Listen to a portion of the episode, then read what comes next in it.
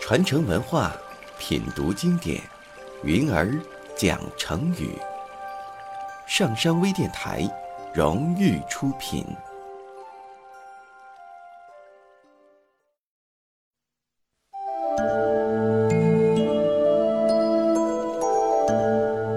从前有一个楚国人出门远游，乘船过江的时候，一不小心把随身带的宝剑落到江里去了。船上的人都大叫：“剑掉进水里了！”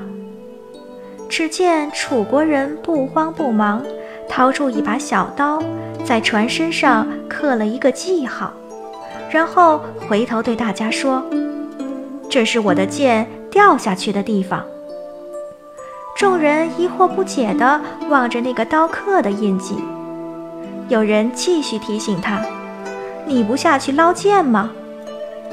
他却胸有成竹，慌什么？我这不是做了记号吗？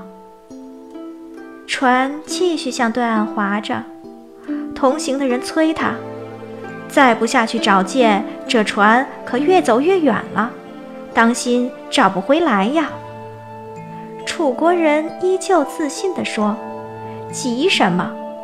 记号就刻在船身上呢，剑丢不了。”过了很久，船划到对岸停了下来，楚国人才脱了鞋子，顺着他刻有记号的位置跳下水去捞剑。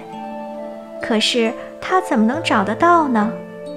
虽然船上刻的记号还在，但掉进江心的剑是不会随着船行走的。他费了好大一番功夫，结果却一无所获，还招来了。众人的讥笑。这个故事出自《吕氏春秋·茶经》，他告诫人们，情况总是在不断变化的，要用发展的眼光看待问题，并解决问题。后来人们就用“刻舟求剑”的成语，比喻死守教条、固执又不知变通。